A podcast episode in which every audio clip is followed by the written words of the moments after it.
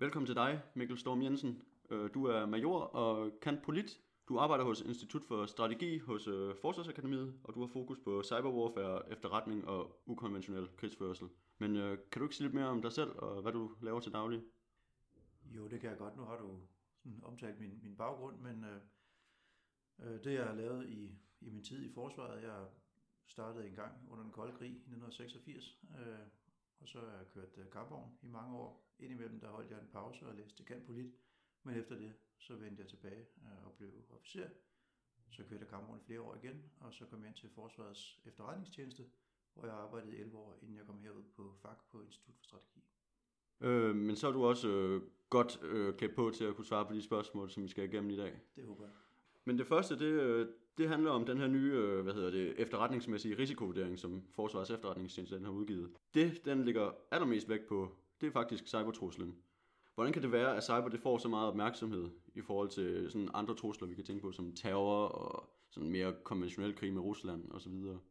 Først og fremmest, så ved jeg ikke, om den lægger mest vægt på cybertruslen. Altså det der er inden, det er, at cybertruslen det er en ny trussel, og den giver den meget en plads. Men det er jo ikke sådan, at den sammenligner pære og bananer. Det er ikke, FE de vurderer ikke, om cyber er farligere end terror. Det er to helt forskellige ting. Men der bliver lagt rigtig meget vægt på, på cybertruslen, og det er fordi cybertruslen er dels noget relativt nyt. Altså det er jo noget, der er opstået langsomt siden 90'erne og blevet mere og mere udtalt. Men det er, det er først inden for de sidste par år, at det virkelig er, er kommet frem. Det får større og større betydning, fordi vores samfund øh, bliver mere og mere hængt op på, øh, på internettet og på øh, elektroniske øh, øh, genstande og elektronisk kommunikation. Øh, både den, som vi sådan er opmærksom på, men tusindvis af steder også på, på områder, vi, vi ikke er opmærksom på. Så der bliver mange flere kontaktflader, hvor det, at der eksisterer en cybertrussel, hvad der er gjort lige siden internettets opfindelse, hvor den kan blive relevant og få en indflydelse på vores hverdag. Så tænker du så også på sådan noget som Internet of Things og sådan nogle ting, hvor øh, ja. alle ting i vores huse og sådan noget, flere, de også kan flere være mennesker forbundet. og flere og flere ting øh, bliver gået op på internettet og bliver dermed til kontaktflader og potentielle angrebsflader.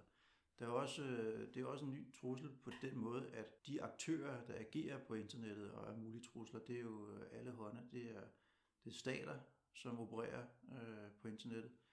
Øh, og det er politiske aktivister og terrorister, og det er regulære kriminelle. Og så er der jo også det, at helt almindelige øh, fejl, eller menneskelige fejl, øh, eller naturkatastrofer øh, via internettet kan få en stor indflydelse på vores hverdag. Men øh, hvad er det så i forhold til den her cybertrussel og, øh, og, og sådan set også den nuværende hybride trussel? Hvordan, hvordan spiller cyber ind i den, når vi tænker på for eksempel Rusland? Når vi taler om hybridtrusler, så er det hyppigst, øh, hyppigt Rusland, som, som kommer op. Og i vores øh, geografiske sammenhæng, så er det også mest det. Hybridtrusler ved I, I har også været inde på i, i andre sammenhænge. Øh, men lad os bare sige, at hybridtrusler, det er, lad os definere dem som øh, øh, trusler øh, eller midler, som stater bruger til at øh, påvirke andre stater i øh, deres retning øh, med en form for, om ikke vold, så i hvert fald øh, intimidering og, øh, og forskellige øh, ulovlige midler, øh, men hvor det dels bliver holdt under niveauet for, hvornår man er i krig, øh, og også dels foregår på en måde, hvor man ikke helt 100% kan sætte afsender på, øh, på truslen. Altså, det kan være, at øh, Rusland gennemfører hybride trusler øh, i forbindelse med de baltiske stater eller Ukraine. Hvis de gør det, så vil det ikke være en hybridtrussel, hvis det var sådan, at man helt entydigt kunne sige, om det der det er russerne, der gør det. Så der er noget, øh, det som englænderne kalder strategic ambiguity indbygget i det. Og der spiller cyber selvfølgelig, en, øh, eller der er cyber et, et godt middel at bruge, fordi en del af det, som ligger i cyber, er netop, at man meget ofte ikke vil kunne sætte en helt specifik øh, afsender på, hvem det nu er, der foretager sig øh, ting i cyberspace, også når det foregår som led i, i hybridtrusler. Cyber kan så bruges på forskellige måder i forbindelse med hybridtrusler. Dels kan det bruges til at skaffe de informationer, som man senere kan bruge til at, at gennemføre hybridtrusler, eller det kan bruges til et, et medie, hvor man kan udbrede propaganda eller løgne, eller andre former for misinformation, øh, og dermed øh, understøtte sine hybridtrusler. Eller man kan selvfølgelig, øh, eller ikke selvfølgelig, men, helt specifikt, hvis man gennemfører, lad os sige, en, øh, en special operation i forbindelse med, med det her, øh, som kan understøttes af et, øh, et helt konkret cyberelement. Så det kan man også tænke sig. Ja. Og netop lige det, det er jo, altså, vi snakker meget om øh, det her med spredning af mis og disinformation, og, men, men hvis man ser på cyber og hvad der så ud over det kan gøres? Altså, har du sådan nogle konkrete eksempler på, hvad man kan gøre med cyber, og hvad der er muligt? Altså, hvis man ser på, øh, på cyber som et øh, militært eller strategisk øh, øh, middel til at hvis du går helt tilbage til Clausewitz, så siger det, at han taler om, at man, en voldelig måde at, få modstanderen til at, at gøre, som man godt kunne tænke sig. Øh, og det her, det er så, om det er vold eller ikke vold, det er, det er jo meget sjældent, der er nogen, der dør øh, af cyberangreb. Lad os så kalde det en form for, for mental vold. Man kan bruge cyber til at øh, støtte operationer, øh, støtte militære operationer på, på flere forskellige måder. For det første, så kan man selvfølgelig bruge cyber til at til spionage, til at tilvejebringe den viden, som skal til for at understøtte militære operationer eller gennemføre militære operationer. Den spionage vil typisk også være en forudsætning for, hvis man vil bruge cyber til direkte at øh, understøtte de her militære operationer. Øh, alt, hvad der har med offensiv brug af cyber, er utrolig hemmeligt, og det er meget svært at finde, øh, at finde øh, validerede, ordentlige oplysninger på det. Øh, noget, som bliver nævnt som direkte støtte, direkte cyberstøtte til konkrete militære operationer i, i den åbne litteratur, er typisk øh, Israels angreb på den atomreaktor, som Syrien var i gang med at bygge øh, i 2007. Der er der nogle kilder, som siger, at øh, israelerne gennem et cyberangreb øh, kunne øh, få de syriske luftværnsradar til at se ud som om, at der ikke foregik noget øh, under angrebet. Det er hverken bekræftet, øh, det gælder ikke afkræftet noget, så det er det må man ligesom tage. Som... Det er løs snak, men det er i hvert fald et eksempel på, det kan være det er rigtigt, det er ikke sikkert det er rigtigt. Øh, hvis det er rigtigt, så er det i hvert fald et konkret eksempel på, hvordan cyber kan understøtte en, øh, en regulær militær operation i, øh, i den virkelige verden. Så er der andre cyberoperationer, hvor man har infiltreret systemer og, og gennemført øh, spionage. Øh, Igen er det svært, øh, i hvert fald hvis man taler om spionage mod øh, militære øh, øh, entiteter, så får man sjældent øh, noget at vide om det ude i, i det åbne rum.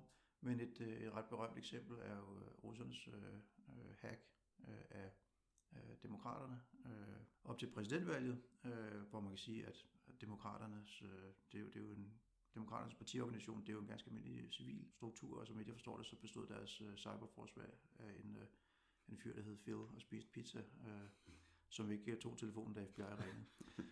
øh, så så det er altså noget foregået i, i, i cyberdomænet. Hvis man går over i, i sabotage, som jo også er et, en måde, man kan bruge cyber på, jamen, så et berømt eksempel, det er jo Stuxnet, hvor, ja. øh, og igen, det er ikke noget, vi endelig kan bekræfte, men lad os bare sige, det er rigtig meget ud, øh, at øh, amerikanerne øh, og til dels israelerne øh, gennemførte en sabotagekampagne mod de iranske atomcentrifuger øh, i, i Natanz. Til gengæld så skulle iranerne så have øh, gennemført et øh, så at sige, et modangreb på, øh, eller et gengældsangreb på øh, USA's allierede Saudi-Arabien. Og igen, afsenderen her er ikke endelig bekræftet, men i Saudi-Arabien, der blev der i 2012, og faktisk igen her i 2017, øh, gennemført et meget stort øh, cyberangreb på øh, deres øh, olieinfrastruktur. Øh, I 2012 der blev øh, 30.000 PC'er øh, i øh, Saudi-Arabien inden for deres øh, olieinfrastruktur blev øh, lagt ned og brændt af simpelthen, gjorde det totalt uanvendeligt. Og afsenderen var en øh, uidentificeret modstandsgruppe, som var, var træt af deres øh, imperialistiske allierede. Øh, og det resulterede i, i øh, ja, ud over de her 30.000 ødelagte PC'er, øh, i øh, kilometerlange køer af tankvogne, som ikke kunne blive fyldt op.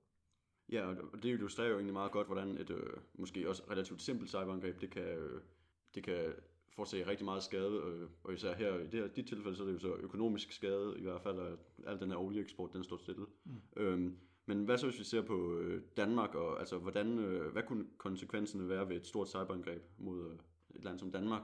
Det, hvis vi lige kan komme tilbage til, nu har vi talt lidt om, at cyberangreb kan, kan, kan skade rigtig meget, og, det kan, og der er mange, der er i gang. Der er både stater og kriminelle og, og, og terrorister og hvad vi er, øh, der er ude på nettet. Jeg skulle lige understrege, at et, øh, et målrettet cyberangreb, som skal overholde krigens love, er virkelig svært at gennemføre og dyrt at lave. Når du ser på øh, Stuxnet, øh, angrebet på, på Natanz der, øh, så noget af det, der karakteriserede det, det var, at noget af det, der var gået flest kræfter med til, det var at designe et cyberangreb, som kun ville angribe centrifugen og ikke ville angribe samtlige øh, steder, hvor øh, Siemens øh, computer var med til at, at regulere noget, noget industriel infrastruktur i hele verden. Så det var virkelig, virkelig vanskeligt at, at designe det her angreb, Og det krævede meget viden om, hvordan var målet indrettet, og hvor var målet hen, og hvad for nogle egenskaber var der med målet osv. osv. Og det er jo fordi, at cyberangrebsvåben, de skal overholde krigens love. Og øh, en del af krigens love, det siger, at øh, et våben, det skal, kunne, det skal være målrettet. Det er derfor, at en bombe med styrefinder, det er ganske lovligt at bombe øh, syriske oprørsgrupper med det. Men øh, tøndebomber, hvor man bare vælter en, øh, en tynd sprængstof ud over rampen på flyvemaskinen, så den rammer mere eller mindre tilfældigt, det er ulovligt. Øh, og det er det samme med cybervåben. Du må altså ikke lave øh, cyber-tøndebomber, øh, men det er meget svært at designe dem. Så blot for at vende tilbage til det, at øh, cybervåben er altså ikke nemme øh, at lave. Der hvor vi har set sådan store impacts, for eksempel øh, med øh, WannaCry-angrebet øh, sidste sommer, der var der jo tale om øh, kriminelle, øh, som har lavet et, øh, et angreb, som øh, det var kriminelle, de overholder ikke krigens love, eller love, og de her angreb fik, øh, fik altså ret øh, uoverskuelige konsekvenser. Så det betyder også bare, altså, at de her øh, angreb her, de kan altså også i hvert fald have konsekvenser for Danmark. Og, øh, et cyberangreb vil, eller et cyberangreb vil, vil også kunne få konsekvenser for et land som Danmark. Altså Danmark er, er et af de mest øh, gennem øh, IT-ficerede øh, lande i verden, og utrolig meget af vores øh, kommunikation og betalingsmidler og alt muligt andet, det foregår øh, gennem 0 og 1-taller. Vi er et øh, meget økonomisk rationaliseret samfund, det vil sige, at øh, alting, alle leverancer, det er, det er just in time, og det er afhængigt af, af intern kommunikation osv. Så et cyberangreb, som lægger dele af, af kommunikationen ned, øh, eller øh, slukker for strømmen for store dele af samfundet osv., det vil selvfølgelig have øh, potentielt meget alvorlige konsekvenser for Danmark. Er der nogle øh, bestemte hvad hedder det, områder, du, altså i, i forhold til Danmark, som du ser som værende mest udsatte, eller de oplagte ting, hvor man ligesom kunne frygte, at sådan noget her, det kunne ske. Det man altid, eller det man ofte taler om, når man, når man skal illustrere, hvad, hvad kunne cyberangreb gøre, det er, at man taler om, prøv at forestille jer, at der bliver lukket for et lokale elværk, øh, eller indtil flere elværker. Det er jo klart, at hvis man slukker for strømmen til sådan et øh, højteknologisk samfund, så, øh, så begynder ting at gå galt. Der kunne være alt muligt andet. Hvis man kunne, hvis man kunne lukke for, øh, ja det sker så også, hvis man lukker for strømmen, så er der også lukket for betalingsmulighederne. Øh, så kan butikkerne ikke sælge varer, så kan folk ikke få mad der er i det hele taget rigtig, rigtig mange angrebsvinkler øh, på den måde, hvor, hvor ting i Danmark vil kunne, kunne gå galt øh, rigtig hurtigt. Igen, så er cyberangreb ikke alene er de, hvis, nu taler vi igen militære cyberangreb, så er de svære at målrette, og de er dyre at lave og, og, og svære at, at styre ind. Men der er også det med, med et godt cybervåben, det er sådan en indgangsting, fordi øh, når nu man har fyret sit cybervåben af, og det har fået en effekt i den anden ende, så det næste, der sker, det er jo, at øh, McAfee og Kaspersky og øh, alle de andre, de øh, kigger på, øh, hvad skete der der? Og dagen efter, så kommer der et patch til, øh, til øh, Windows, som gør, at, uh, at nu er man ikke længere sårbar over for den type angreb. Det er derfor, at sådan nogle uh, rigtig vellykkede angreb, de bygger på det, der hedder Zero Days. Altså Zero Day, fordi de virker dag 0 og ikke dag 1. Og der ligger jo også det her problem med, at der i hvert fald snakkes om, at øh, efterretningstjenester lige når de kunne finde på at nærmest lære øh, oversigt over de her exploits her, det er bruge dem i øh, fremtiden. Ja, altså det er jo en moralsk øh, og, og etisk øh, og til dels operativ øh, udfordring. Hvis efterretningstjenesterne de sidder og kigger efter zero days, altså huller i, øh, i software eller andre øh, steder, som man kunne bruge til at øh, gennemføre spionage eller gennemføre angreb, og man finder sådan et hul, så er det klart, så har man øh, valget, skal vi nu øh, skal vi nu bruge det her hul til enten at forberede et angreb eller lave noget spionage? Eller skal vi ringe til Microsoft og fortælle dem, at der er altså noget, der kunne rettes op på her? Det er naturligvis en, øh, en udfordring. Ja. Og kan så også sige, at øh, samtidig med, at man har de overvejelser, så ved man jo ikke, om fjenden kender det, det præcis samme hul. Nej, det er jo det, fordi man kan jo sige, at hvis man finder hullet og lukker det, så er man i hvert fald også lukket for, for modstanderens... Øh, men det kunne være, at man kunne lukke det på en måde, så det er lukket for, for os, men ikke for dem eller andre. Nu, nu snakkede du om, øh, om det her med at lukke ned for elværker, for eksempel i Danmark. Mm. Men øh, altså, når vi så ser på dansk infrastruktur, er det sådan noget, at den rustet til at kunne modstå det?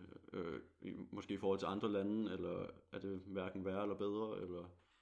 Det er lidt svært at sige noget konkret om. Altså det, det, er jo, det, det bliver i Danmark, der bliver den slags gennemført efter det, der hedder sektoransvarsprincippet. Hvis vi taler om vores kritiske infrastruktur, øh, og kritiske leverancer. Det, det er folk, øh, det, er, det er leverancer eller infrastruktur, som hvis det blev lukket ned, vil have en meget alvorlig indflydelse på, øh, på samfundet. I gamle dage, der havde man det, der hed totalforsvaret, som tog sig af den slags. Det var i øh, tilfælde af krise eller krig, så øh, kunne man øh, sætte sig ned, og så havde man et rimeligt overblik over den kritiske infrastruktur og de kritiske leverandører.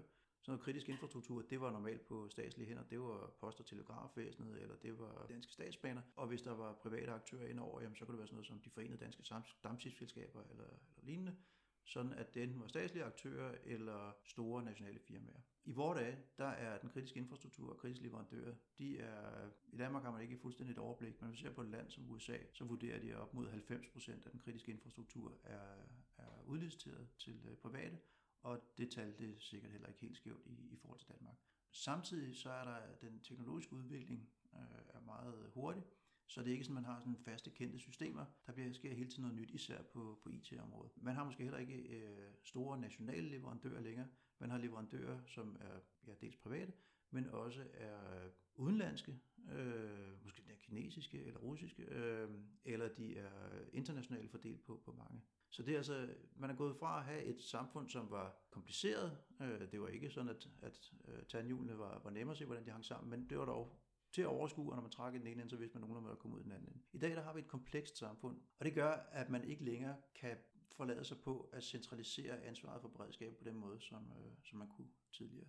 Man baserer sig derfor på det, der hedder sektoransvarsprincippet, hvor de enkelte sektorer, de prøver at få et overblik over, eller rettere de skal have et overblik over, hvem er det, der er kritisk leverandør ude i, i vores øh, sektor, øh, og hvordan hænger de sammen, og hvordan er deres øh, forhold. Og så er man så ansvarlig for, at, øh, at de indgår i en eller anden form for, for beredskab, hvor de har nogle planer. Og det gælder også for, for cyberområdet. Det er en udvikling, som øh, der sker mere på. Op igennem øh, nålerne, der har Danmark udviklet, vi har forskellige digitaliseringsstrategier, som har handlet om, hvordan øh, det, øh, det offentlige især blev øh, mere og mere gik over til digitale platforme. Øh, men siden 2014 har vi haft en, øh, en informationssikkerhedsstrategi, som er under renovering, havde han sagt, øh, den er øh, ved at blive øh, omformuleret og fornyet øh, og udvidet nu, og vi forventer her i løbet af foråret, at, at der kommer en ny strategi for, for informationssikkerhed, som blandt andet også skal omfatte det her kritiske infrastruktur. Samtidig har EU gang i nogle tiltag.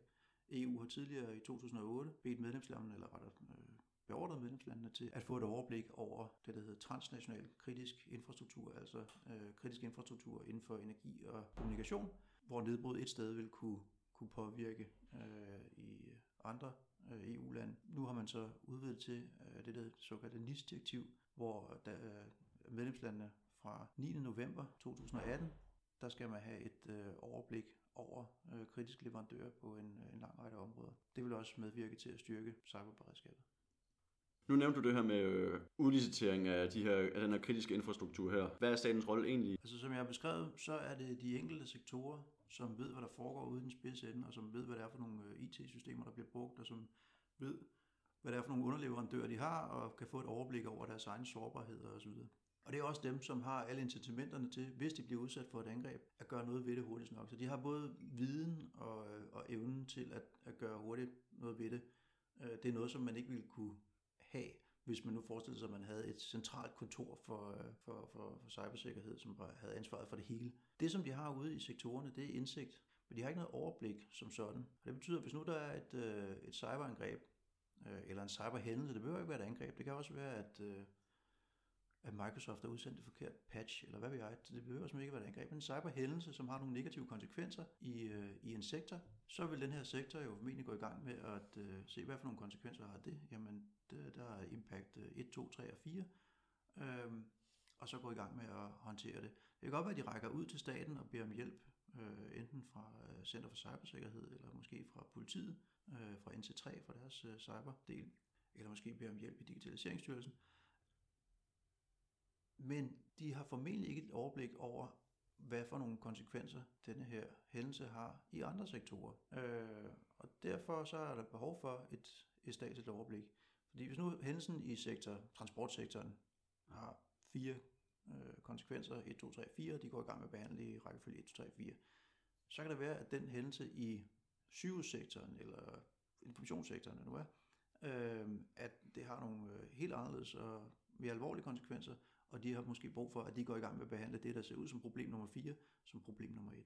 Mm. Øh, vi har en kriseorganisation, øh, Nosten, som kan indkaldes, hvis øh, der bliver den slags, opstår den slags kriser. Det er ikke bare cyberkriser, det er alle mulige andre former for kriser. Øh, udfordringen i forbindelse med det er, at cyberkrisen er ikke bare noget, som sker en gang imellem. Altså det er ikke som, når der er øh, digebrud øh, øh, på Lolland Falster, eller øh, at strømmen er gået i et bestemt område. Øh, det er ikke en lokal begivenhed, der er afgrænset tid og rum. Alle i Danmark er udsat for et konstant pres af cyberangreb. De fleste af dem er meget lidt alvorlige og kan ordnes ved, at man, øh, man bare opdaterer sine programmer og har en, en øh, ordentlig øh, øh virusbeskyttelse, men nogle af dem er meget alvorlige.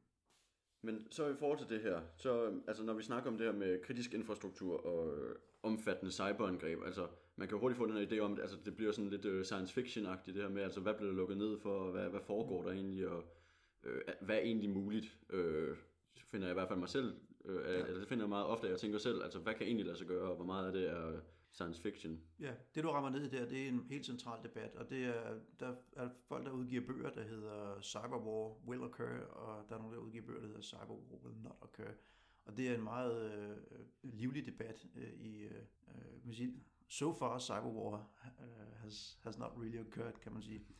Men igen, altså, der er folk, der taler det op som truslen fra Cyber Pearl Harbor, og til øh, andre, at siger, at det er så vigtigt er det ikke. Man kan jo sige, at i den tid, hvor cyber har været en, øh, en, en trussel og et, øh, et muligt militært magtmiddel, har vi jo ikke set øh, store intrastatslige konflikter. Der har ikke været, øh, vi har ikke øh, set en krig imellem, øh, imellem ligeværdige aktører. Der har været masser af krige, men det har været småkrig, øh, og det er altså ikke, det er ikke cybertruslen fra, fra Taliban eller islamisk stat, der, der er den største. Så vi har ikke set øh, cyber blive brugt i krig på den måde. Og det er muligt, at nogle stater ligger inde med, øh, med cybervåben, som kan have en virkelig stor effekt. For eksempel hvis man kunne lukke ned for strømmen i, øh, i et helt land i, et, i længere tid. Igen, som jeg siger, der er store problemer med dels at udvikle den slags våben, og der vil også være store problemer med at holde den kørende. Altså det kan godt være, at du kan lægge elværket ned på dag 1, men medmindre du ligefrem får din, dit øh, program til at smadre elværket, så er der altså en god chance for, at det lukker op igen dag 2.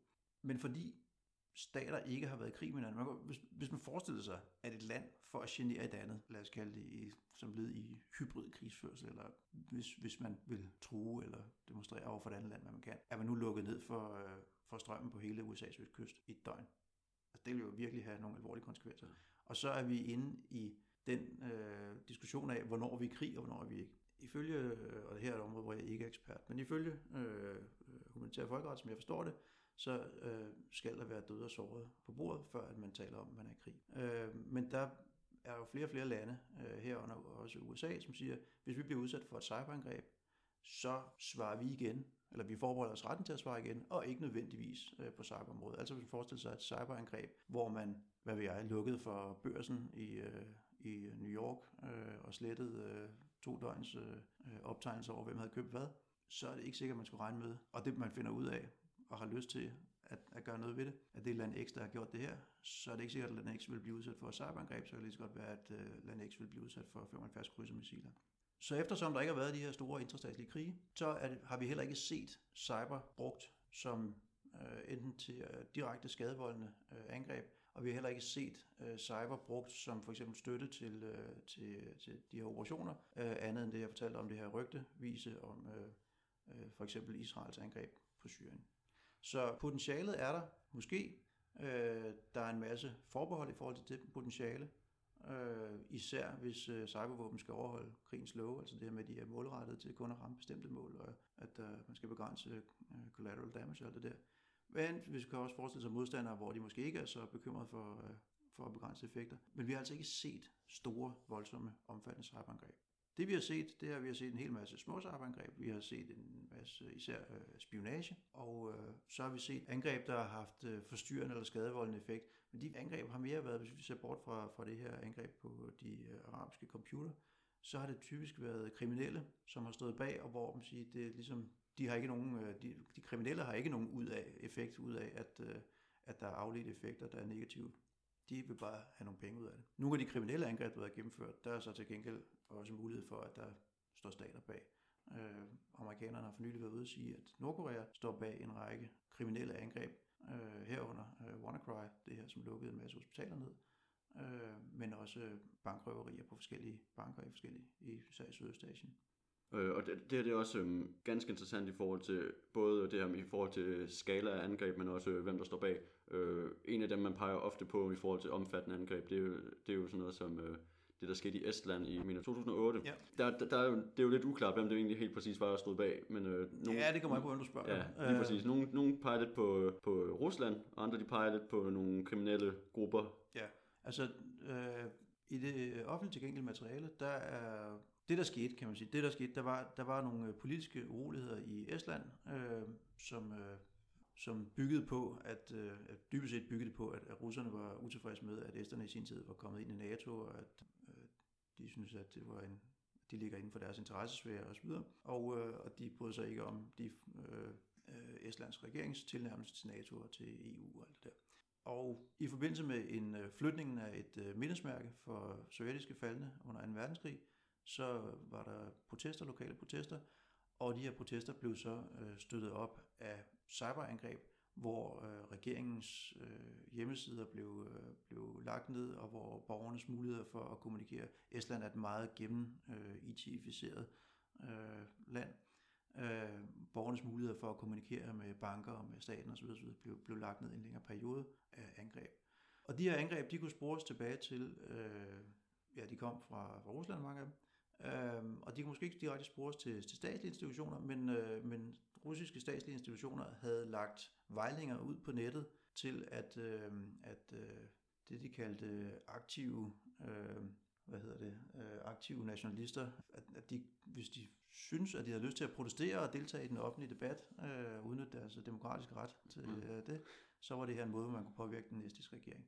Og det, der er vi jo over i noget hybrid noget, fordi der er sådan en ambiguity, hvem er det, der, der har gjort det her. Og vi er også over en diskussion om, er vi i krig eller er vi ikke i krig. Øh, der var en kort diskussion i Estland øh, især, om det her var noget, hvor, vi, hvor de ville skulle forsøge at øh, aktivere NATO's artikel 5, og prøve at få NATO ind over på den måde, fordi det var en, en militær trussel og et direkte angreb. Øh, men i sidste ende, der blev man øh, enig med sig selv og øh, med NATO om, at det var bedre at køre det her som en lang række øh, individuelle kriminelle retssager, øh, og så øh, lade sine allierede bidrage ved at øh, støtte med øh, det, der hedder CERTS, Computer Emergency Response Teams, som kom og hjalp øh, esterne med at, at rette op på situationen. Ja, man hører så også om, at Estland siden han har øh, virkelig øh, forbedret deres sikkerhed og faktisk investeret rigtig meget i, at det ikke skulle ske igen. Estland har investeret meget i, i det, øh, men det er stadig ikke uproblematisk, især ikke for private aktører, fordi når du står som en, en virksomhed og overvejer, hvor mange penge skal du sætte i, i IT-sikkerhed, Øh, så er det jo en, en økonomisk overvejelse. Så den estiske stat øh, og statsadministrationen øh, er, er ret godt med, øh, men, øh, men det er ikke alle dele af, af det estiske privat, privat erhvervsliv, øh, og hermed også en del af den kritiske infrastruktur, som er, er lige godt med. Nu, øh, nu har vi snakket lidt om det her med øh, meget omfattende angreb, men også øh, de her begrænsede, nogen der kan, måske kan være med til at støtte operationer, altså mindre operationer. Blandt andet du snakkede om øh, det der mellem øh, Israel og øh, Syrien, mm-hmm. hvor øh, man angiveligt lukker ned for nogle, øh, nogle radar. Men hvordan ser du sådan fremtidens cyberangreb? Vil de være sådan de her begrænsede, nogen der støtter nogle specifikke operationer, eller ser vi mere dem her, hvor man går efter den der infrastruktur og virkelig forsøger at lukke ned for et land? Igen, der er vi over i en, en, en teoretisk debat, som, som kører i litteraturen blandt dem, der har forstand på det, og der er der er, stadig, altså, der er nogen, der taler om, at, at rene cyberangreb vil kunne, øh, vil kunne vinde krig. Øh, jeg tror, at de fleste øh, de, de taler om, at, at cyberangreb formentlig vil kunne have en rolle som, som støttende i forhold til, til regulære operationer. Jeg vil sige, der er heller ikke meget ved, igen, eftersom effekterne af cyberangreb, medmindre de ligefrem smadrer den infrastruktur, de rammer, vil være kortvarige, så er du nærmest nødt til at, at følge op med et konventionelt angreb for at udnytte effekterne af det, og dermed øh, bliver det sådan indirekte støtte. Jeg tror, vi er lidt i samme situation nu med hensyn til cyber, som man var øh, i tankerne omkring luftkrigsførelse øh, omkring øh, 1. verdenskrig, især før 1. verdenskrig, altså hvor man kan se, at der er nogle muligheder det her, vi kan, vi kan trænge over grænserne. Øh, det kan man med cyber, det kunne man med, med flyvemaskiner og, og, øh, og styrbare luftskibe. Øh, vi kan få en effekt, øh, og den effekt vil være voldsom, og den vil også være psykologisk, øh, og det er jo også effekt, som man, man kendte fra dengang. Men, men det, hvor voldsomt vil det være? Øh, hvor længe vil effekten holde sig, og, og hvor voldsomt vil den, vil den psykologiske effekt være? Så vi er et sted, hvor vi ikke rigtig har, har set det øh, spille sig ud endnu, og derfor så er det en teoretisk diskussion. Altså, så i hvilke situationer er det sådan set, at vi kan se cyber, det kan være et nyttigt redskab for en stat? Igen, så kan vi dele det op i, øh, i øh, forskellige ting. Hvis vi deler det op i, øh, i offensive operationer og i defensive operationer og i exploitation, altså i, i spionage, som siger, at øh, spionage er altid godt. Både ud fra, at vi jo gerne vide mest muligt om, øh, om vores potentielle modstandere, men også ud fra, at jo mere man ved om, hvad folk de laver og hvad de vil, øh, jo mindre øh, risikoen for at blive overrasket er, øh, er mindre, men risikoen for at foretage sig noget dumt, fordi man øh, ikke forstår, hvad det er, modstanderens hensigt er, øh, er også minimeret. Så, så på den måde, så er, vil jeg sige, at øh, cyberspionage det er en god ting og en, en stabiliserende faktor, hvis man bruger det til den slags. Det er klart, at cyberspionage, hvor man øh, bruger det til at forberede angreb eller til at øh, stjæle øh, andre landes uh, og andre virksomheders øh, idéer og viden, så er det jo potentielt ødelæggende. Altså hvis i Danmark lever vi af, at øh, der er private firmaer, som udvikler nye idéer, nye opfindelser. Hvis de ting bliver stjålet, øh, så er det en virkelig alvorlig trussel mod vores samfund. Så det er ligesom øh, spionagedelen. Hvis vi ser på, øh, på angrebsdelen, det vil jeg godt vende lidt tilbage til, men sige, forsvarsdelen er i hvert fald altid nyttig. Om ikke andet så er forsvarsdelen nyttig, fordi den rent praktisk gør, at hvis vi har et godt forsvar, øh, eller er i stand til at komme godt igen efter et angreb, altså hvis vi siger godt resiliente, så reducerer vi effekten af alle former for angreb. Det er ikke både de kriminelle øh, og terrorister, men det er også øh, eventuelle staters angreb. Når det så er sagt, så kriminelle terrorister, dem kan man ikke skræmme væk. Kriminelle, de, øh, de vil blive ved med at angribe, så længe der er penge i det, og terrorister, de vil gøre hvad som helst for opmærksomhed. Så dem kan man ikke skræmme. Men det at have et godt forsvar og en god resiliens, det er jo det er noget, der virker på stater. Fordi hvis en stat sidder og overvejer, skal jeg lave et cyberangreb på, på Danmark, hvis så vores øh, cyberforsvar er noget juks, og vi ikke har nogen øh, resiliens, jamen, så er der jo lave omkostninger ved at gå ind i det, øh, og man vil formentlig få en stor effekt ud af det. Hvis vi har et godt forsvar, øh, så vil man for det første skulle udvikle meget mere avanceret våben, og for det andet så vil effekten af det hurtigt øh, tage af. Så alt andet lige, så vil det få stater til at tænke sig om to-tre gange, øh, hvis man har et godt cyberforsvar. Når vi kommer over i angrebsvåben, så stiller jeg mig personligt en lille smule tvivlende over for, hvor god nytte et lille land som Danmark, øh, der indgår i en stor øh, organisation som øh, NATO, vil have af at lægge mange kræfter i at udvikle øh, cybervåben. Det gør jeg ud fra det perspektiv, at cybervåben, de bruger som sagt svagheder i systemer. Det var de svagheder, vi talte om før, at man sidder og kigger på, kan man finde nogen, er der et hul, og skal vi så sige det til Microsoft, eller skal vi bruge dem selv? Og hvis vi bruger dem selv, så er de, øh, hvis du bruger det til at spionere, jamen, så kan hullet holde sig åbent, så længe det, øh, det er åbent. Men hvis du bruger det til at angribe, så er det lukket dagen efter, alt andet lige. I hvert fald hvis det er et angreb, der bliver opdaget. Så når man sidder og overvejer, om man skal bruge sådan et offentligt cybervåben, så den første overvejelse, det er jo diskussionen imellem spionerne og verdens fælles operative kommando. Vi kunne godt tænke os at bruge det her hul til at gennemføre angreb på X, og spionerne siger, det er vi ikke så glade for, fordi øh, vi bruger det her hul til at, øh, til at kigge igennem nøglehullet og se, hvad de foretager sig. Og der skal man så op på et højere niveau for at, øh, at afgøre, skal vi det ene eller skal vi det andet. Så det, allerede der er der en svær diskussion. Når man så skal over og tale med andre stater om, Altså, vi, vil jo ikke, vi vil jo ikke øh, gennemføre krig, uden at det er en, en eller anden form for koalition, og det vil sige, at hvis vi skulle bruge nogle offensive cybervåben, så ville det også være noget, vi skulle diskutere med vores allierede. Det er bare rigtig svært, fordi cybervåben er som sagt omgivet af en øh, umådelig øh, hemmeligholdelse, og det er ikke noget, man har lyst til at, øh, at sprede ud i en større kreds, øh, hvad man eventuelt kan, og slet ikke hvordan man kan. Øh, så det er sådan en diskussion om, øh, vi har det her, vi måske godt kunne bruge. Det er sådan en slags, øh, en slags øh, operativ striptease, hvor man ikke helt kan, kan vise, øh, hvad det er, man kan, og de andre vil jo gerne vide det, fordi de kan godt lugte, hmm, det lugter af cyber det her. Kan vide, om de har fundet det hul, som vi har fundet, som vi ikke har sagt til noget, og som vi har tænkt os at gemme til noget andet. Og jeg kunne godt forestille mig, og det er bare noget, jeg forestiller mig ud fra, men nej, det er ikke erfaringsbaseret eller noget som helst, men sådan helt teoretisk, når man sidder og tænker det igennem, kunne jeg godt forestille mig, at hvis Danmark havde fundet et eller andet øh, genialt øh, cyberhul øh, og puttet et våben igennem, og vi diskuterede det i en, øh, i en krisesituation med vores øh, allierede. Det vil formentlig være en, en diskussion med en bilateral diskussion, og det vil formentlig være en diskussion med, med USA.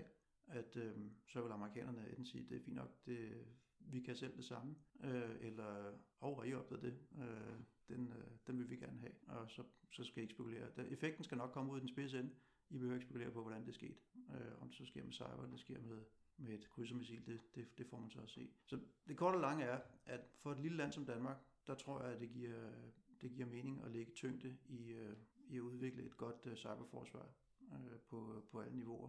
Hvis man falder over eller udvikler øh, angrebsvåben osv., så er det selvfølgelig altid en, en, øh, en fin ting at have liggende, men jeg tror, man skal lægge kræfterne øh, i forsvaret. Ja, og, og det åbner sådan lidt op for den her diskussion om, øh, om netop øh, cyber og cyberkrigsførsel. Det, det er et meget sådan en hemmelig ting at snakke om. Altså man, Ja.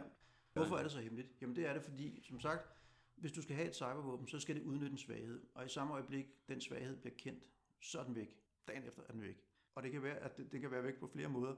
Hvis man nu siger, at vi kan, vi kan lægge et, et andet lands øh, elværk ned, eller el, elnet ned, så samtlige lande, der kunne tænke sig at komme op på toppen med Danmark, de vil begynde at kigge deres elværker efter i øh, fugerne for at se, om hvor kan det hul være henne. Øh, eller hvis vi siger, at vi kan lægge elværker ned igennem øh, svagheden øh, yada, yada, yada, i, øh, i det her det program, jamen så er det, altså, i samme øjeblik, du taler om, hvad du kan, og letter på låget det mindste for, hvad du kan, så sætter man, øh, så sætter man folk i gang med at, at lukke det hul. Så derfor så er man nødt til at være ekstremt tillukket om, hvad man kan. Så er der også det, hvad har man gjort? Sådan et cyberangreb, det kan være, at øh, land X bliver udsat for et cyberangreb. Så land X, de kan jo så øh, overveje, hvad, hvad gør vi nu? Skal vi, skal vi sige, at vi er blevet angrebet? Det er første overvejelse. Altså skal vi lade modstanderen vide, at det her der rent faktisk har haft en effekt? Eller skal vi lade ham blive ved med at blive troen, at det, det har måske ikke virket, eller så det er sådan første overvejelse. Anden overvejelse er, okay, vi siger, at vi er blevet angrebet, og vi kan faktisk godt se, hvem der har angrebet os. Skal vi sige, at vi kan se, hvem der har angrebet os? Eller skal vi øh, forsøge at kigge tilbage igennem øh, det skudhul, han har lavet i, øh, i vores forsvar, og kigge lidt mere på ham? Eller hvad skal vi gøre? Hvis vi siger, at vi kan se, at han har angrebet os, kan han så regne ud, hvordan vi kunne se, at han har angrebet os? Og vil han så næste gang, han angriber os, have lavet om på det, sådan at han ikke længere kan erkendes osv.? Så der kan også være en tilbageholdenhed med at sige, at man godt ved, hvem der var, der gjorde det. Så kan det være, at man går ud og siger noget halvforblommet, at øh, puha, vi tror, at det var Nordkorea eller Iran, eller hvem det var, men at man ikke sætter, øh, sætter øh, en, en, en direkte afsender på. Så både selve våbnene, den effekt, de har haft, og det forhold, at man kan erkende, hvorfra angrebet kom, er alt sammen øh, er der rigtig gode årsager til at, øh, at omgive det med, øh, med stor hemmeligholdelse. Det tænker jeg, det, det giver en masse problemstillinger i forhold til det her med, at NATO har været ude og sådan gøre cyber til et selvstændigt domæne. Sådan, hvis det er en del af det kollektive cyberforsvar, men du samtidig her fremhæver en masse problemer, hvor det gør det rigtig svært at samarbejde. Men der, er, ja, men det, nu vil sige, der, der er jo dele af samarbejdet, som øh, er rigtig godt at internationalisere, øh, og hvor man også i stort omfang inddrager de, de private organisationer. Så hvor vi taler om angreb, er der masser af grund til at hemmeligholde. Når vi taler om forsvar, så er der al mulig grund til at dele informationer. Altså hvis vi er blevet angrebet af et eller andet øh, og samlet en virus op, jamen så skyder man den ud til nogle øh, internationale øh, databaser i større eller mindre kreds. Det kan være, at hvis det er et eller andet, nogle, nogle gange vil man måske vælge kun at gøre det øh, bilateralt til, til udvalgte aktører, men typisk, øh, og det handler om langt den overvejende del af de øh, angreb, som jo altså er kriminelle, jamen der vil man dele det med så mange som muligt, så hurtigt som muligt. Og det er det, altså et, et angreb som bliver kendt, det kommer til alles øh, kendskab inden for 24 timer, der er noget jorden rundt, øh, og, og folk er gået i gang med at, at, få, at gennemføre deres modforanstaltninger. Så der er masser af behov for, for forsvar øh, og samarbejde på forsvarsområdet, det er på angrebsområdet, det er svært. At NATO har gjort cyber til et øh, selvstændigt domæne, eller erkendt cyber som et, et selvstændigt domæne, så det er også noget, som selvom det måske ikke fører til et direkte operativt samarbejde, så fører det i hvert fald til et nærmere operativt samarbejde, og det fører til en øget operativ bevidsthed om, at udover at tænke land, vand, luft og rum, så skal jeg også tænke cyber med i min operationsplan. Dermed øh, så styrker det NATO's øh, mulighed for at, at operere. Men øh, vil det her så også være med til sådan at styrke øh, forsvaret mod sådan, sådan en generel hybrid krigsførsel også? Ja, det gør man. Vi kan jo bare se på vores, øh, vores soldater, som vi sender til, øh, til EFP øh, nu over til, til Estland, hvor der har været en del snak om, øh, om øh, cybervåben og, øh, cybertruslen, og hvis man går ind og læser øh, beslutningsforslaget, så står der jo, at øh, de to øh, største trusler mod styrken derovre, det er øh, hybride trusler og cyberkriminalitet. Jeg tror, det er med velbåret hu, at FE har skrevet cyberkriminalitet, fordi den trussel, der er mod deres militære kommunikationsnetværk, det er ligesom lidt anden trussel, øh, end den, der er mod deres, øh, mod deres øh, civile netværk og deres brug af civil kommunikation. Og hvor soldater normalt vil have deres egen mobiltelefon med, hvis de går på ferie og så videre, og, og bruge på den, jamen så har man nu øh, sagt, at når de er i tjeneste, øh, når de er derovre, så øh, afleverer de SIM-kortet, og de kan kun køre på den lokale wifi. Det er jo ikke fordi, at øh, nogen vil kunne bruge soldaternes øh, almindelige mobiltelefon til at hacke sig ind i, øh, i øh, NATO's militære netværk. I hvert fald ikke, hvis folk de overholder de regler, som de skal, og det må man gå ud fra, de gør. Det er jo fordi, at man ikke vil have, at nogen skal kunne kigge med i soldaternes sms'er, og ikke vil kunne kigge med i soldaternes øh, Facebook-opslag øh, osv. osv. Og hvorfor vil man ikke det? Men det er jo netop fordi, at det vil man kunne bruge i en hybrid sammenhæng. Hvad er den hybrid trussel mod soldaterne over i, i Estland? Jamen, øh, hvis jeg var ude på noget, hvis jeg ville have en propagandasejr i, øh, i forbindelse med, øh, med, med EFP, så ville jeg da sørge for, at der omkring øh, basen i Tatu, som ligger i et naturskønt, men relativt kedeligt område, øh, at der var masser af smukke kvinder og masser af, af slagsbrødre øh, rundt omkring. Sådan at øh, hvis soldaterne øh, skulle blive fristet til og have omgang med de lokale piger, så vil jeg kunne øh, udsprede øh, rygter om voldtægt, og øh, hvis øh, de kom op og slås, så vil jeg kunne udsprede rygter om at de tævede de lokale, og at de ikke var velkomne og alt det der. Øh, og det vil jeg selvfølgelig kunne understøtte med, hvad folk de, de skrev på Facebook, eller hvad de sendte hjem af sms'er. Eller jeg vil kunne rette en propagandaindsats direkte mod soldaterne ved at sende sms'er til dem, sådan som man har set i Ukraine, hvor soldaterne har fået, altså ukrainske soldater har fået sms'er om, Hej Piotr, øh, de finder dit optød lige til foråret, øh, hvordan vil du fortælle det til sin kæreste, og sådan noget, ikke? så man kan undergrave moralen. Så, så på den måde så spiller cyber og, og hybrid sammen. Nu har jeg allerede nævnt øh, FE's øh, risikovurdering fra december, øh, men den, øh, den fremhæver i hvert fald især stater som værende den primære aktør bag de her øh, cybertrusler her. Vi snakker meget om Kina og Rusland, øh, men også øh, Nordkorea og Iran, og dem, dem har vi sådan set også snakket om øh, her. Hvorfor er det lige, at det er de her stater? Jeg tror, når, når FE taler om den øh, cybertrussel og nævner staterne der, så skal vi også dele op i, hvad det er for nogle cybertrusler, der er, og hvad det er, der er statens ansvar. FE og Center for Cybersikkerhed, det er jo en del af, af statens cyberforsvar. Det er ligesom det er, det er forsvaret. Og forsvaret er selvfølgelig til for borgernes skyld. Og ligesom øh, de danske øh, F-16-fly, de forsvarer luftrummet, jamen så er, er Center for Cybersikkerhed, de er med til at, at forsvare Danmark og de danske borgere og de danske virksomheder. Men det er ikke FE's og det er ikke forsvarets opgave at beskytte øh, Jørgensens øh, cykelsmed nede på hjørnet mod indbrudstyve. Det er Jørgensens cykelsmeds egen opgave at sørge for at sætte en ordentlig hængelås på døren, sådan at, øh, at der ikke bliver indbrud, og ellers er det en sag for politiet. Og det er det samme her, at lavtæk kriminelle øh, cyberangreb osv., det, øh, altså i første omgang, så, så må man have noget basal øh, viden og en basal hængelås på computeren ude ved, øh, ude ved borgerne og virksomhederne. Det er ikke øh, FE's opgave. Når FE fokuserer på de her stater, så er det jo igen, det er selvfølgelig noget, jeg giver øh, men så er det fordi, at de virkelig farlige angreb, de virkelig de angreb, der er virkelig svære at beskytte sig imod, det er angreb, som det kræver statslige ressourcer at udvikle. Cybervåben, hvad enten det til spionage øh, eller det til, til ødelæggende effekt, er svære øh, og dyre at lave, hvis de skal laves ordentligt. Så det er ikke noget, som øh, almindelige kriminelle kan udvikle. Øh, og ligesom det ikke er Jørgensens øh, cykelsmed på hjørnet, han skal passe på indbrudstyve, det er ikke hans opgave at beskytte sig mod en, øh, en øh, russisk landgang i Køgebugt. Det, det er ligesom det er forsvarets opgave. Og derfor er det også Center for Cybersikkerhed, som kigger på, på de statslige aktører og hvad de kan. Når de så nævner de lande der, så er det fordi, det er nogle lande, som har vist sig at være meget aktive på den front med forskellige formål. Øh, og igen, jeg forholder mig udelukkende til, hvad der er, hvad der er kommet i, i åbne kilder, og derfor så vil de her lande, hvis man spurgte dem, vil de formentlig øh, nægte alting. Men altså russerne er jo øh, kendt for at, at have øh, øjne og ører ude, øh, når det gælder om at spionere, øh, sådan en klassisk stat-til-stat spionage hvor kineserne er kendt for, at øh, det gør de sikkert også, men ellers så øh, lægger de meget tyngde i øh, industrispionage, og de er blevet i hvert fald beskyldt for at, øh, gennemføre omfattende industrispionage mod øh, både amerikanske og europæiske virksomheder. Senest tror jeg, det var Siemens i forbindelse med noget øh, vedvarende energiproduktion, som var op at vinde. Øh, så det er altså øh, spionage med, med sådan økonomisk øh, øjemål. Og så er der lande som øh, Nordkorea og Iran, som øh, er man sige, øh, vanskeligt stillet i øh, det internationale samfund og øh, ofte uleset, øh, og de har ikke de store ressourcer til at slå igen på det konventionelle område, eller så kræver det, at øh, modstanderne de skal slå igen mod befinder sig geografisk øh, rigtig tæt på dem.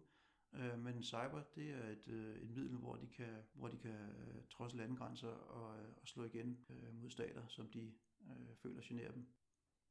Så det er et, et, et asymmetrisk øh, middel. Og igen, vi kommer tilbage til det der med, med plausible deniability. Det er også et middel, hvor man kan gå ud og sige, puh, det var ikke også det er muligt, at det her cyberangreb, det fuldstændig støtter op om Irans eller Nordkoreas interesser, men det var altså ikke os, der gjorde det. Og hvis de stater, det så er gået ud over, skal ud og sige, at vi ved, det var Nordkorea, der gjorde det, øh, så bliver de måske nødt til at afsløre nogle kapaciteter, som de ikke ønsker at afsløre. Så det er, det er et godt middel. Ja, og det, det kører lidt over den, det her spørgsmål om attribution, altså hvem er det egentlig, der står bag sådan en mm. cyberangreb. Og det hænger igen sammen med altså, øh, de her ikke-statslige aktører, fordi nu har vi lige snakket om øh, altså, simpelthen stater. Hvor stiller det her så sådan terrorgrupper og cyberkriminelle og så videre? Og hvornår ved vi overhovedet, at det er, øh, det er dem og ikke en stat? Og hvornår ved vi overhovedet, at det er en stat? Og... Altså en fornuftig stat vil jo prøve at få det til at se ud som om, at hvad helst vil man ikke opdages. Det er sådan øh, nummer et. Hvis man bliver opdaget, så vil man helst ikke have, at det, man kan se, at det er en selv, der har gjort det. Og en måde at skjule sig på, er jo at skjule sig bag, øh, bag kriminelle hacker. Og der igen i åbne kilder, er der meget diskussion af både russiske og kinesiske øh, hackergrupper, øh, som er et eller andet sted knyttet op til, til staten. Noget af det, man siger om, om russerne, og igen, det er ud, udelukkende i forhold til, til åbne kilder, øh, det er, at øh, nogle af de her hackergrupper øh, har sådan den aftale, de får lov til at eksistere, og må gennemføre deres økonomiske kriminalitet og tjene de penge på øh, det, de kan, til gengæld for, at de ikke bliver arresteret, så skal de engang imellem gøre, øh, gøre nogen en tjeneste. Så, så det er en, en måde at have sådan et, øh, en, en, en gråzone, ikke? Ja, og øhm, når vi så ser på for eksempel terrorgrupper. Mm, ja, terrorgrupper. Øh, terrorgrupper har historisk vist sig at være ret dårlige til uh, cyberangreb. Uh, ikke fordi, at de er dårlige til at bruge cyberdomænet. Hvis du ser på islamisk stat, så har de jo anvendt uh, cyberdomænet til at udsprede deres, uh, deres propaganda og været med til at selvradikalisere øh, folk i, i fjerne lande. Øh, så øh, på den måde så, har, så er cyberdomænet ikke noget, som, som ligger terrorgruppe fjern, men regulerer deciderede terroraktioner, hvor de har påført øh, ødelæggelse øh, og kostet menneskeliv osv., osv., det har man ikke set ret meget af. Man har ikke engang set det i situationer som for eksempel islamisk stat. De har, havde jo, før de blev til islamisk kommune og nu forsvandt fuldstændig, der øh, havde de jo sådan set på et tidspunkt rigtig mange penge. Og de her hackertjenester er jo til salg på nettet. Der er kriminelle, dygtige hacker, som udbyder deres øh, tjenester som en slags øh, legesoldater. Men alligevel har man ikke set, øh, at islamisk stat, jeg har i hvert fald ikke kendskab til det fra åbne kilder, at islamisk stat skulle have haft succes med at række ud øh, og købe tjenester hos, øh, hos øh, hacker til at gennemføre øh, terrorangreb på nettet. Man har set noget øh, igen, jeg propaganda har man set masser af. Man har set nogle enkelte angreb, hvor det, der kommer, noget af det, der kommer tættest på, var på et tidspunkt, hvor en, en gruppe øh, lykkedes, jeg tror det er på øh, Associated Press, øh, på deres øh, hjemmeside, eller på deres tweet, at skrive, at det hvide hus var blevet øh, angrebet. Der havde været en eksplosion på det hvide hus, og Barack Obama var blevet såret. Det tweet kom ud og så, og så jo, altså det kom fra en, en valid kilde, øh, og det medførte øh, temmelig stor panik på, på børsen og gjorde, at kurserne faldt øh, betydeligt i, øh, i en halv times tid, indtil man fandt ud af, at det var, at det var fis og tog, at det var et, øh, et hack. Det tror jeg er den mest øh, konkrete effekt. Så vi har altså ikke set øh, det store øh, cyberterrorangreb andre steder end på film indtil videre. Så er der jo en, en tredje kategori, øh, øh hacktivister, altså politiske aktivister, som, som ikke er terrorister og ikke interesseret i terror. Der har jo også været eksempler på, at de har øh, gennemført øh, handlinger, øh, hvor de har defacet hjemmesider eller forhindret brug af, hjemmesider i en, i en periode med et eller andet politisk formål. Det er sådan en, en mellemstation der. Og så er det de kriminelle, som er i, i stort tal, og som beskæftiger sig på, med områder fra det helt, altså e-mailen der med I'm a Nigerian Prince, øh, som det absolut øh, laveste niveau, og så op til, øh, til muligvis øh, statssponsoreret, statsudviklet, højt avanceret øh, internetkriminalitet, øh, som øh, et land som Nordkorea kunne stå bag. Det er jo en, en permanent øh, trussel, fordi der er penge i det. Og det er sådan volumenmæssigt øh, klart den største trussel. Ja, så, så det sidste spørgsmål, der er sådan set bare, øhm, hvordan kan vi vide, om et angreb øh, det egentlig kommer fra en stat eller fra en kriminel gruppe, og kan det overhovedet altså sådan gøre? Altså nu havde vi øh, en række øh, amerikanske efterretningstjenester, ude for eksempel at pege på, øh, at det var Rusland, der efter al sandsynlighed stod bag hacksene i for, forhold til den, den der præsidentvalgkamp. Mm. Men nu har vi selvfølgelig ikke helt indsigt i, hvad de, hvordan de har arbejdet med det, men kan vi sige med sikkerhed, altså sådan nogle ting? I det omfang, man kan sige det med sikkerhed, så er det ikke sikkert, man, som jeg sagde før, så er det ikke sikkert, man ønsker at sige, at man kan sige det med sikkerhed. Og, øh, og altså cyberangreb giver i sagens natur mulighed for at, at gemme sig på mange måder. Øh, det kan rent fysisk, så kan det komme fra øh, server alle mulige steder fra, øh, så det behøver ikke komme øh, fra det, det land, der, der udsender det. Man kan teknisk øh, indrette dem, så, så de øh, fremstår på, på måder. Altså det er simpelthen ligesom om, vi nogle af de beviser, der bliver lagt frem, for det første, hvem siger, de er ægte? Altså det er jo øh, igen, øh, det, det kan jo også være propaganda eller modpropaganda. Det siger jeg ikke, det er, men teoretisk, så er der jo ikke, når amerikanerne siger, at Nordkorea har gjort dit og dat. Så er det ikke sikkert. Det, det kan vi jo måske, måske ikke kigge i kortene. Nogle gange, så de beviser, der bliver lagt frem, det er, at øh, jamen, der er dele af den her kode. Øh, vi fandt noget med, der, hvor der var skrevet med kyrilliske bogstaver. Og sådan noget.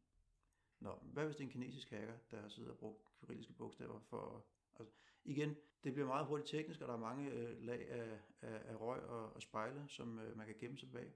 Jeg siger ikke, at det er muligt at gemme sig fuldstændig, men jeg siger bare, at i de tilfælde, hvor man kan kigge igennem om bag ved de øh, spejle og, og røg, der skjuler, der er ikke sikkert, at man ønsker at sige, hvordan man gjorde det, eller at man kunne det, fordi det kan være, at den mulighed, man så har for at finde ud af, hvor angrebet kom fra, at den forsvinder fremover. Så det er lidt ligesom med cybervåbne, at det er sådan en engangs, hvis du siger, hvad det var, så er det væk næste gang.